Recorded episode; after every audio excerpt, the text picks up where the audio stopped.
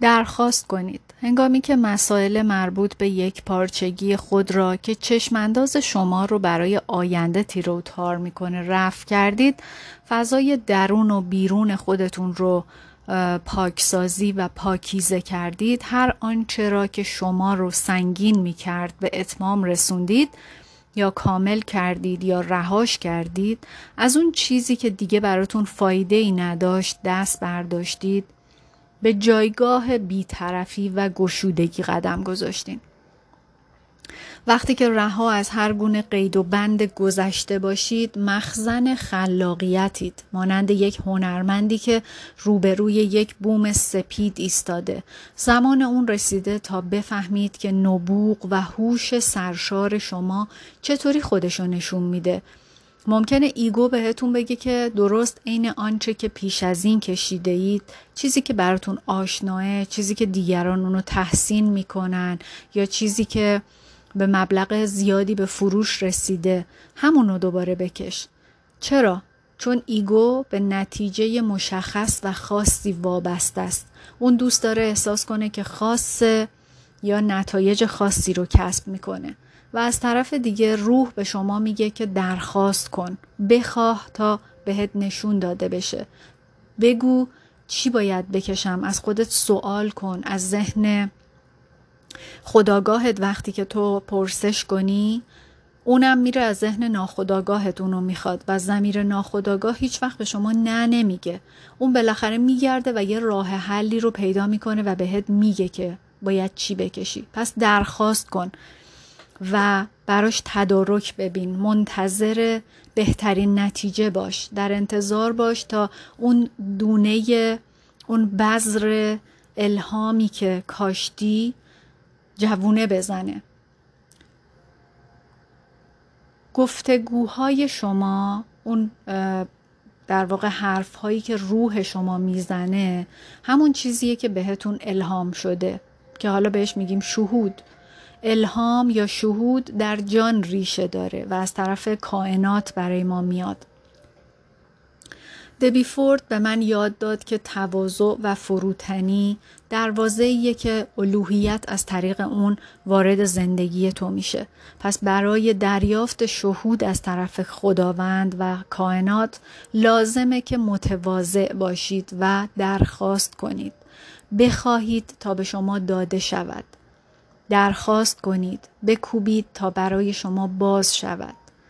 نشانه درخواست کنید. بخواید که هدایت بشید بخواید که دریافت کنید. در شروع هر مسابقه بیسبال لازمه که یه نفر توپ رو به زمین بازی بفرسته و در این بازی این باید شمایی باشید که توپو پرت می‌کنه توی زمین بازی و این کار با درخواست کردن انجام میشه. یعنی شما وقتی که درخواست می‌کنید توپو انداختید تو زمین یعنی بازی شروع بشه. و زمانی که ما درخواست هدایت می کنیم و با منشأ انرژی نامحدود کائنات ارتباط برقرار می کنیم اوضاع به گونه اسرارآمیز پیش میره. ایگو با اون چیزی که می‌دونه و یا فکر می‌کنه که می‌دونه محدوده و وابسته به اونه. و هنگامی که ما درخواست می‌کنیم یعنی می‌خوایم از اون چیزی که محدوده و از اون گستره بسته به نامحدود بریم و دگرگون بشیم. زمانی که یه چیزی رو به کائنات واگذار می‌کنیم از حقارت و کوچکی بزرگترین افکارمون فراتر میریم و از وسعت اون چیزی که ورای بزرگترین رویاهای ما هست بهره مند میشیم در واقع. به خاطر اینکه اگه ما فکر می‌کنیم محدود فکر می‌کنیم اون محدودیت فکر ماست. دلیل بر این نیست که کائنات هم محدوده. زمانی رو پس بذارید برای خودتون و تمام چیزهایی رو که تو زندگی دلتون می‌خواد و دوست دارید که داشته باشید رو برای خودتون مکتوب کنید. حتی شما اگه در کتاب های مقدس هم یه تحقیقی بکنید می‌بینید که همه جا این کلام اومده که به قلم قسم می‌خوره. میگه قسم به قلم به آنچه که می‌نویسد. یعنی نوشتن انقدر انرژی داره و انقدر ارتعاشش بالاه که برای خود من شخصا در 99 درصد مواقع اون چیزی که نوشتم و به عنوان درخواستم و خودم هم براش تلاشم و کردم و نتیجه رو به کائنات واگذار کردم عالی ترین نتیجه نصیبم شده. پس شما لازم نیست که در مورد اونچه که باید درخواست کنید فکر کنید. اجازه بدید که درخواست شما آزادانه بر زبانتون یا بر قلم و کاغذتون جاری بشه. درخواست کنید تا بهتون داده بشه. هدایت به طلبید تا بهتون نشانه هایی داده بشه. تا هدایت بشید تا دریافت کنید. و اینقدر مطمئن باشید و روی این اطمینان استوار باشید که کائنات همه چیز رو فراهم می‌کنه. و اینم یادتون باشه که شما ممکنه هیچ چیزی در مورد اینکه پاسخ چی می‌تونه باشه یا کی برای شما فراهم بشه نمی‌دونید و ندونید شاید ندونید. ولی باید مطمئن باشید و به روال کائنات اعتماد کنید که وقتی شما درخواست کردید حتما پاسختون از راه می‌رسه. حتی در کتاب مقدس میگه برای هر عرضه‌ای تقاضایی وجود داره. پس شما بی برو برگرد وقتی تقاضایی می‌کنید یه پاسخی براش خواهید گرفت. همراستا بشید. هرگاه که درخواست می کنید نکته اینه که گوش کنید. از کجا می‌فهمید که این چیزیه که میشنوید؟ از کجا می‌دونید که آیا این عمیقترین حقیقت شما یا بزرگترین آرزوی شماه یا آیا این چیزی که میشنوید صدای روح شماه یا ایگو شماست؟ آیا این ایگوه که وانمود می‌کنه که من روح تو هم تشخیص اینا ممکنه کمی پیچیده باشه. برای همه ما پیش اومده که درخواست کردیم و یه نشانه ای سر راهمون قرار گرفته. یه پاسخی گرفتیم ولی به اون گوش ندادیم و اونو نادیده گرفتیم. یا به کل اصلا بیخیالش شدیم و اونو سرکوب کردیم. چرا؟ چون خوب دقت نکردیم که اونو تشخیص بدیم با یا اینکه اون اونطوری که باید به اون چه که فکر کردیم که باید پاسخش مثلا در این سطح باشه ما توقعمون یعنی یه چیز دیگه بوده. فکر می‌کردیم که این نشانه باید یه جور دیگه ای باشه. یا چسبیدیم به اون چیزی که توی فکر خودمون بوده. یعنی فکر کردیم که خب من این چیزی رو که می‌خوام ناخداگاه دربارش یه پیشفرزی داشتیم. بنابراین اون چیزی که آشکار شده و به عنوان نشانه یا هدایت به ما داده شده مطابق اون پیشفرزهای ما نبوده. باعث شده که ما اصلا اون رو ندیدیم یا نشنیدیم یا متوجه اون نشانه نشدیم. پس جهت تشخیص صدای روحمون باید یاد بگیریم که با اون یعنی با روحمون همراستا بشیم. حالا می‌خوام بهتون نشون بدم که چطوری از سه تا نقطه مرجع به عنوان راهنما استفاده کنید. واژه محوری زندگی شعار و چشمانداز. هر سه این شاخص ها به ما کمک می‌کنن تا با درخواست ها و گفته های روح خودمون همراستا بشیم و سپس در هماهنگی با اون باقی بمونیم. چون یه در واقع آشنا شدن با مسیر یه چیزه و توی مسیر موندن یه چیز دیگه است. بنابراین وقتی که ما با روح خودمون همراستا شدیم لازمه که توی اون مسیر همراستایی با روح هم بتونیم باقی بمونیم. این سه تا چیزی که گفتم واژه محوری زندگی واژه محوری زندگی شعار و چشمانداز اصولی هستند که اوضاع رو سازماندهی می‌کنن و شما می‌تونید زندگی خودتون رو پیرامون اینها نظم بدین. حالا ببینیم که اینا هر کدومشون چی هستن. واژه محوری زندگی. اولین اصل نظم دهنده واژه محوری زندگیه. این کلمه نشانگر آن حالت بودنیه که شما می‌خواید در اون حال و وضعیت زندگی کنید و از اون جایگاه عمل بکنید. این همون حسیه که زمانی که با یه موقعیت شخص مکان یا رویدادی مواجه میشید دوست دارید اینو این حالته رو احساس بکنید. برای من در حال حاضر این کلمه گستردگیه. اگه من وارد یه اتاق بشم حالا چه برای اجاره یه آپارتمان باشه چه برای اجرای یه کارگاه توی اون فضا نفس می‌کشم تا ببینم که اونجا چقدر به من احساس گستردگی میده. یا اینکه اونجا احساس فشار رو انقباز می‌کنم. همین کار رو هم در قبال مردم انجام میدم. با خودم در واقع اینو امتحان می‌کنم ببینم آیا حضور این آدم باعث میشه که من احساس اعتماد و آسودگی کنم یا باعث میشه که من پا پس بکشم و اصلا اشتیاقی به برقرار کردن ارتباط نداشته باشم. حتی درباره طرح و برنامه هایی که برای کار در دست دارم یا موضوعاتی که ممکنه در موردشون بنویسم هم این سوال رو از خودم می‌کنم که آیا فکر کردن به این موضوع موجب میشه که من احساس دلاسودگی و شادی و هیجان بکنم یا به من احساس محدودیت و بسته بودن میده. من برای اینکه هر چیزی رو به عهده بگیرم باید احساس گستردگی کنم. در غیر این صورت اون چیز با سمت و سوی روح من همراستا نیست. حالا واژه محوری زندگی شما می‌تونه و باید که طی زمان تغییر بکنه. مراجعین من هر چقدر که بالغ تر میشن هر چقدر که سطح آگاهیشون میره بالاتر بیشتر به سمت کلماتی مثل دلاسودگی و آرامش کشیده میشن.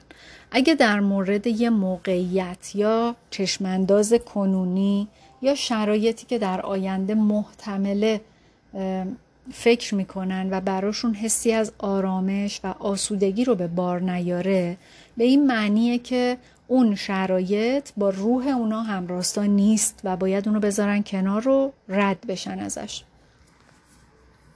واجه های محوری دیگه ای که معمول و شایع هستن مثل رهایی، شادمانی، لطیف، جالب، هیجان انگیز، اطمینان بخش، بی عیب و نقص، معقول و دوست داشتنی.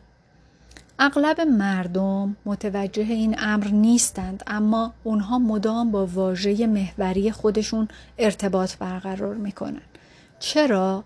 چون روح ما همواره در حال صحبت کردن با ماه و در تلاش تا توجه ما رو جلب بکنه به خودش و ضروریه که ما روی اون متمرکز بشیم و بهش توجه کامل داشته باشیم هر وقت که واژه محوری زندگی خودتون رو تعیین کردین تنها کاری که لازم انجام بدیم اینه که اون احساسی رو که اون واژه بهمون به میده دنبال بکنیم و در همه چیز خودمون رو با اون مچ بکنیم. می‌تونیم اول همونطوری که مثال زدم با اون بسنجیم و اگه دیدیم که مطابق اون حس و حال ما هست اون رو دنبال بکنیم و با ابراز و اظهار روح خودمون همراستا بشیم. پس واژه محوری زندگیتون رو پیدا بکنید و بیش از همه می‌خواید چه حالت بودن یا چه احساس کلی رو تجربه کنید. برای کلمات مختلفی که به ذهنتون می‌رسه وقت بذارید و دقت کنید که با در نظر گرفتن هر کلمه همونطوری که اون رو به درون هر سلول بدنتون نفس می‌کشین چه احساسی رو در شما ایجاد می‌کنه. اون کلمه رو انتخاب کنید که بهترین احساس رو در موردش دارید و بیشترین حس آسودگی رو بهتون میده و بیش از بقیه به شما احساس قدرت میده. همینطور برای یافتن این کلمه تصور کنید اون چیزی رو که می‌خواید یا دنبالش هستید به عنوان زندگی ایدئال خودتون برای دیگران دارید توصیفش می‌کنید. و از خودتون بپرسید که زندگی کردن بر اساس برترین حقیقت و بزرگترین رویاهایی که دارم چه احساسی داره؟ چه احساسی در من ایجاد می‌کنه؟ مورد بعدی شعاره. دومین اصل نظم دهنده که بهتون کمک می‌کنه تا با خواسته های روحتون هم راستا بشید اینه که برای خودتون یه عبارت بسازید یه شعار یه موتو که نشانگر رسالت شما باشه. دیدید که خیلی از برندهای بزرگ تو هر چیزی یه شعار کلی دارن. شما به عنوان یک انسان هم می‌تونید مثل یک کسب و کار یه شعار برای خودتون داشته باشید. و شعار شما اعلام می‌کنه که شما می‌خواید کی باشید و چی براتون مهمه. و این عبارت به شما کمک می‌کنه که اون چیزهایی رو که در زندگیتون مهمه رو مد نظر قرار بدید و روی, آن، روی اونا متمرکز بشید و یک جوری شما رو معرفی می‌کنه. حالا یه شعار شخصی چهار تا بخش داره. چه چیزی، چه کسی، چرا و چه ویژگی هایی اینکه شما می‌خواید چه کاری رو انجام بدید. می‌خواید چیزی رو بسازید به کسی قدرت بدید به کسی چیزی رو یاد بدید یا به افرادی انگیزه بدید الهام بخش باشید. می‌خواید بنویسید می‌خواید نقاشی رو طراحی کنید می‌خواین زندگی کنین شفا بخش باشید درمانگر باشید یا تعلیم بدید یا می‌خواید خودتون بیاموزید. باید این چه چیزی رو اول از هر چیزی مشخص کنید. مورد بعدیش چه کسیه؟ یعنی شما برای چه کسی می‌خواید این کار رو انجام بدید؟ اون مخاطبان شما چه کسانی باید باشن؟ برای کودکان برای آدم هایی که در رنج هستن برای جوانان برای مدیران برای هنرمندان یا برای پدر مادرها یا برای معلمان چرا می‌خواید این کار رو انجام بدید؟ یا به چه منظوری؟ هدفتون چیه؟ چرا این کار رو انتخاب کردید؟ حالا از طریق افکار و اعمال خودتون می‌خواید از چه چیزی حمایت کنید. و گزینه آخرمون هم چه ویژگیه؟ یعنی چه ارزش هایی رو می‌خواید ایجاد بکنید و پرورش بدید؟ و اجازه بدید که واژه محوری زندگی شما به شعارتون راه پیدا بکنه. یعنی شعار شما باید شامل واژه محوری زندگیتون باشه. مثلا من می‌خوام به پدران و مادران در مورد هوشیاری و آگاهی تعلیم بدم تا سطح جدیدی از عشق بیقید و شرط و پذیرش در جامعه گسترش پیدا کنه. این یه شعاره. نیازی نیست که شعار شخصی شما خیلی طولانی باشه یا نشانه ای از نجات جهان در اون وجود داشته باشه. این عبارت باید فقط بازتاب اون چیزهایی باشه که برای شما مهمه و منظور همون گفته های روحتونه همون خواسته های روحتونه. حالا این شعار ممکنه طی برهی از زندگی شما کار بکنه و براتون مناسب باشه یا برای کل زندگیتون مطرح باشه و مناسب باشه. سالها پیش من در دوره پرورش قابلیت رهبری شرکت می کردم و در بخشی از اون شرکت کننده ها تک تک بلند می شدن و شعار زندگی خودشون رو با دیگران در میون می زاشن. این کار منو یاد مراسم بانوی امریکا انداخت که در اون تمام شرکت کننده ها دقدقه صلح جهانی رو داشتن و از اون حرف می زدن. و به نظر می رسید که همه در اون سالن شعارهای شخصی بزرگ و متعالی داشتن. یکی می‌خواست به رهبران جهان یاد بده تا بیش از پیش اصیل و واقعی باشن تا قدرت پیدا کنن. یکی دیگه می‌خواست داستانهایی برای دختران کوچک بنویسه تا بدونند که می‌تونن هر کاری رو که بخوان رو انجام بدن. و در این حین و بین شعار آدم های زیادی که اونجا بودن شعار من این بود که مادر فوقلادهی برای دخترانم باشم تا در نهایت بتوانند پر پرواز خود را بیابند. و من احساس کردم که شعار من در مقایسه با دیگران کوچک و ناچیزه. اما تا بدین جایی که هستم این مهمترین کاریه که من تا کنون در زندگیم انجام دادم.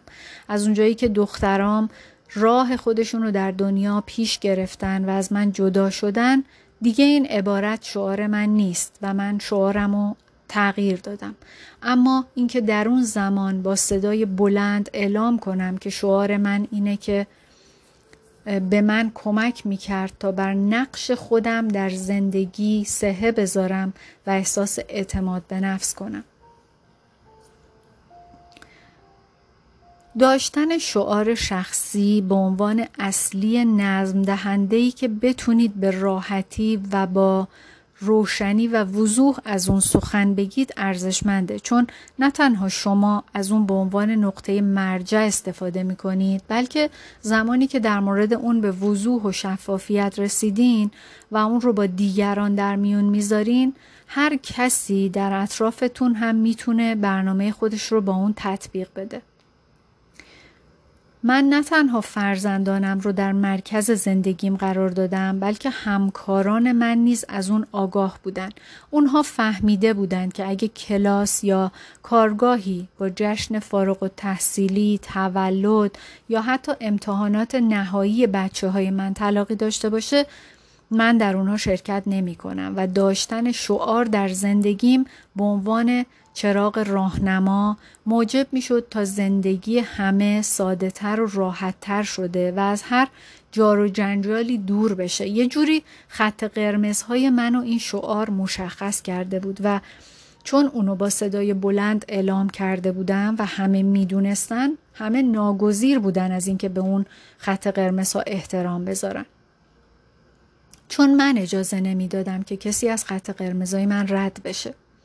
پس با پاسخ دادن به این پرسش ها که چه چیزی، چه کسی، چرا و چه ویژگی هایی می‌تونید شعار شخصی خودتون رو پیدا کنید و اون رو بنویسید.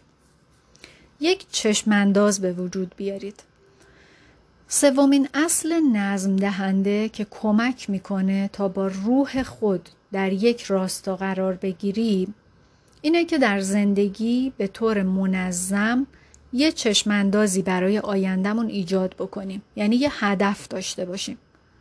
یه ویژن داشته باشیم. و در روند یک پارچگی زمانی که در گام سوم یعنی دگرگونی رخ می‌دهد بودید نگاهی صادقانه به هیته های مختلف زندگی خودتون بندازید و مشخص کنید که کجا هستید و تا چه حدی احساس رضایت دارید این کارا رو قبلا انجام دادید حالا پرسش های بعدی که مطرح میشن اینا هستن بزرگترین آرزوی شما برای این هیته یا هیته های دیگه مهم زندگیتون چیه؟ برای اینکه در این هیته ها احساس رضایتی در مقیاس ده داشته باشین اوضاع و شرایط باید چجوری باشه و شامل چه موضوعاتی باشه که شما بهش ده بدین. و می‌خواید یا در انتظار هستید که چه چیزی در این هیته ها رخ بده یا به وجود بیاد. پس یک چشمانداز نتیجه که شما آرزوشو دارید. چیزیه که می‌خواید به دست بیارید و به وضوح و شفافیت باید برای خودتون روشن باشه. لازم نیست که برای اون زمان مشخصی رو تعیین بکنید. یه زمان نسبی هم می‌تونید بذارید. مثلا بگید تا شیش ماه آینده تا نوروز تا پایان سال تا دو ماه دیگه هرچی حالا بستگی به اون چیزی داره که می‌خواید. و لازم هم نیست بدونید که چطوری قراره که اونو به دست بیارید چون این اصلا به شما مربوط نیست. شما فقط باید بدونید چی می‌خواید چرا اونو می‌خواید همون چهار تا ویژگی رو داشته باشه. و باقیشو در واقع بسپارید به کائنات. فقط لازمه احساس کنید که با اون کسی که می‌خواید باشید و همه اون چیزهایی که برای اون هیته از زندگی خودتون درخواست کردین در یک راستا قرار دارید. یعنی اون چیزی که می‌خواید با رفتاری که الان دارید می‌کنید نباید از زمین تا آسمون متفاوت باشه باید در یک جهت باشه. اگه در حیطه ای از زندگیتون اون هیته رو با مقیاس اون چیزی که آرزوشو در دلتون دارید نسنجید متوجه هم نخواهید شد که در اون هیته از زندگیتون شما الان از یک پارچگی خارج شدین. پس داشتن این چشمانداز به شما کمک می‌کنه تا این تناقضات و مقایرت ها رو به روشنی ببینید. بیشتر مردم اصلا به این موضوع فکر نمی‌کنن. یعنی حتی به مغزشون خطورم نمی‌کنه که باید برای آیندهشون یه چشماندازی داشته باشن. چون خیلی از افراد هیچ وقت یاد نگرفتن که در مورد بزرگترین آرزوها و هیته امکانات نامحدود فکر کنن. در عوض بر یه سری وظایفی که پیش رو دارن که باید اونا رو انجام بدن مثل رفتن سر کار و انجام کارهای خونه و خرید اون چیزایی که در برای روزانهشون احتیاج دارن یا نهایتش برن توی یه سری مسابقات ورزشی شرکت بکنن یا اجراهای بچه هاشون رو برن تو مدارسشون ببینن یا اینکه میز شام رو بچینن و جمع کنن و اینا تمرکز دارن. این آدما به جای اینکه به رشد کردن و بالیدن توجه کنن فقط روی زندگی روزمره و زنده موندن و زندگی کردن روز به روز تمرکز کردن. من به هیچ وجه نمی‌خوام بگم که زندگی روزمره به درد نمی‌خوره یا بیارزشه. چون هر روز که هیچی هر ثانیه و هر لحظه و هر دم از زندگی بسیار بسیار اهمیت داره. و ایجاد یه زیربنای محکم و اصولی با تک تک جزئیات زندگی روزمره مجموع اینا تبدیل میشه به یه سکوی پرتاب برای ما که ما رو از زنده موندن میرسونه به بالیدن و رشد کردن و شکوفا شدن. و به هر حال اگه می‌خوایم که زندگی مبتنی بر یک پارچگی رو در پیش بگیریم نیازه که به چشماندازی به آینده خودمون رو مجهز بکنیم. برای بسیاری از افراد فراهم نکردن یک چشمانداز مکانیسمی برای محافظت کردن از ایگوشونه. ایگوی کوچک ترسان ما باور نداره که ما می‌تونیم همه اون چیزهایی رو که آرزو داریم داشته باشیم. میترسیم. میترسیم از اینکه آرزوی ما چنان که فکر می‌کنیم یا به اون امید داریم محقق نشه و چون نمی‌خوایم که درد ناشی از اون معیوز شدن یا شرم بازنده بودن و اینکه دوباره دستمون خالی بمونه رو تجربه بکنیم اغلب اوقات ناآگاهانه خودمون رو متقاعد می‌کنیم که با ایجاد نکردن یه چشمانداز و با نداشتن یه هدف و آرزوی بزرگ می‌تونیم از احساسات ناخواسته منفی اجتناب بکنیم. در صورتی که عکس اون درسته. اجتناب از یک موقعیت چسبیه که باعث میشه ما در اون رنج خود ساخته بچسبیم و همونجا گیر کنیم و همونجا ما رو نگه میداره. پس واژه محوری ما و اون شعار شخصی که برای خودمون درست کردیم و چشماندازهای الهام بخشی که برای خودمون در مورد اونا رویا پردازی می‌کنیم خود به خود و به تنهایی می‌تونن انگیزه ای بشن که ما هیته امن اوضاع و احوال همیشگیمون رو رها کنیم و پشت سر بذاریم. و اون عادتها و باورهای نخنما و پوسیده رو هم بندازیم دور. و اونا موجب میشن که ما یه سری انتخاب هایی بکنیم که در یک پارچگی و همراستایی با این اصول نظم دهنده باشن. اونها شعله درونی ما رو شعله ورتر می‌کنن و باعث میشن که ما بلند پروازانه تر فکر بکنیم و مسیرمون رو به سمت هدف و اون آرزو و رویامون روشنتر می‌کنن. حالا وقتش رسیده که عمل بکنیم. یعنی اقدام کنیم. وقتی که اصول نظم دهنده خودتون رو تعیین کردین با درخواست های روح خودتون همراستا شدین عمل کردن و اقدام کردن خیلی ساده تر میشه. با این حال خیلی از افراد به دلیل وجود ترس توی این مرحله گیر می‌کنن و میخکوب میشن و دست به عمل نمی‌زنن چون میترسن که نکنه. برن اقدام کنن و یه کاری رو غلط و اشتباه انجام بدن. اونها در حالت گیجی و گمگشتگی باقی میمونن. چون تا زمانی که گیج و گیج و گنگ و اینا هستی یه بهانه ای داری برای عمل نکردن. اونها گیجن دست به هیچ کاری نمی‌زنن به خاطر اینکه میترسن شکست بخورن یا میترسن یه چیزی رو یا یه شرایط و موقعیتی رو از دست بدن. اما خبر خوب اینه که به محض اینکه شما با روح خودتون همراستا میشین فقط تنها کاری که باید انجام بدید اینه که گزینه ای رو انتخاب کنید و بر اساس اون دست به عمل بزنید که با اصول نظم دهنده شما همراستا باشه. دیگه لازم نیست نگران این باشید که مبادا اشتباه کنید یا یه کار اشتباه انجام بدید.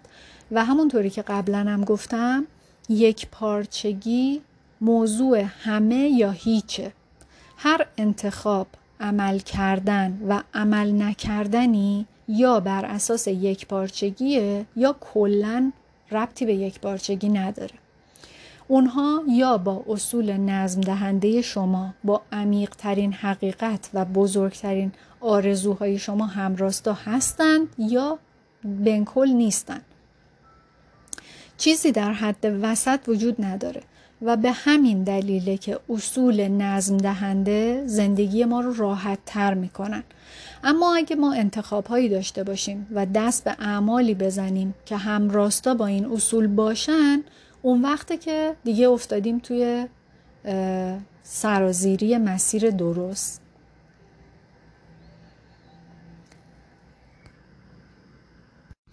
گام, گام بعدی اجازه دهید.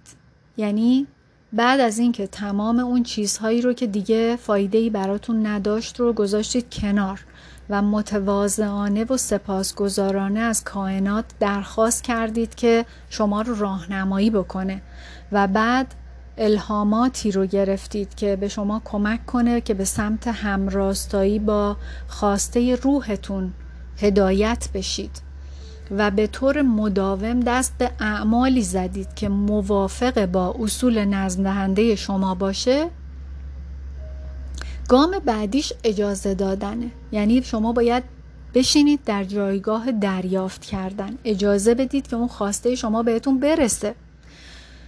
مثل زمانی که شما زنگ زدید مثلا به یه پیتزا فروشی سر کوچهتون که برای شما پیتزا بیاره. بعد اون گفته که تا 20 دقیقه دیگه میارم و شما توی اون 20 دقیقه دیگه باید خونه باشید که وقتی اونا پیتزا رو میارن برای دلیوری تحویل بگیرید پیتزا رو دیگه. ولی اگه خونه نباشی یا اگه دیر برسی کسی نیست که اون پیتزا رو تحویل بگیره. پس شما اجازه دادن یعنی اونجا باشید که پیتزای براتون بیاد و بتونید بگیریدش. زمانی که با الوهیتتون در ارتباطین به شما یه سری چیزها الهام میشه و اون شهودتون یه زمزمه هایی رو در گوش شما میگه. دیگه می‌دونید که هر اتفاقی که بیفته هر چیزی که رخ بده به نفع بالندگی روح شماه. هر آنچه پیش آید خوش آید. یعنی هر اتفاقی که بیفته جزو طرح و نقشه الهی شماست. و دیگه ازش ناراحت نمیشید. میگه آدمهای دانا از ظاهر مخالف امور نمی رنجند به خاطر اینکه شما نمی‌دونید که پشت پرده چه خبره ممکنه یه اتفاقی بیفته که در ظاهر به نظر خیلی بد و سخت و نمی‌دونم خطرناک حتی بیاد ولی باشدن در پرده بازی های پنهان غم مخور.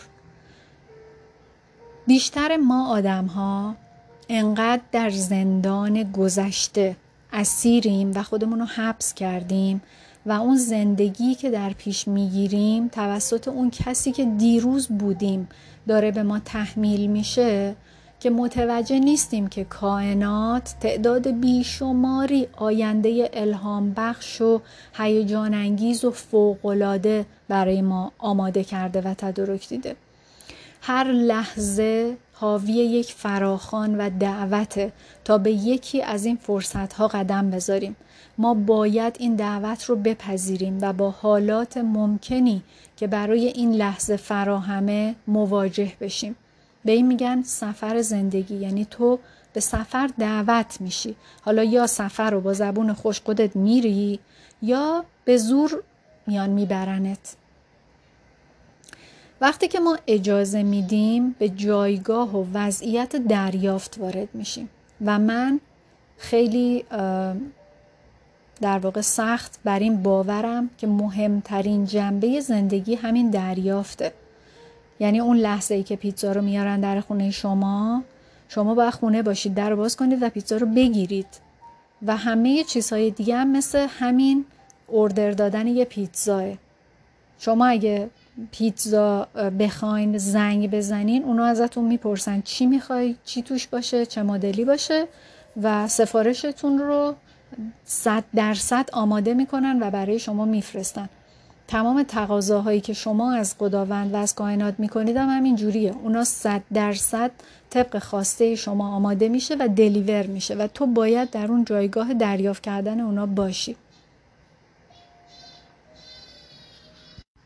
چون در هر لحظه معجزاتی در دور و اطراف ما چرخان و رخصان هستند و ما به کنترل کردن وابسته شدیم. به اینکه اوضاع و شرایط طبق اون منطق ما باید چجوری باشه و چنان به این نیاز یا این ذهنیت بدبین ایگو خودمون چسبیدیم که اصلا متوجه اون معجزه نمیشیم و معجزه اون لحظه رو از دست میدیم و اون نامه دعوت ما باز نشده باقی میمونه و مهر برگشت می‌خوره.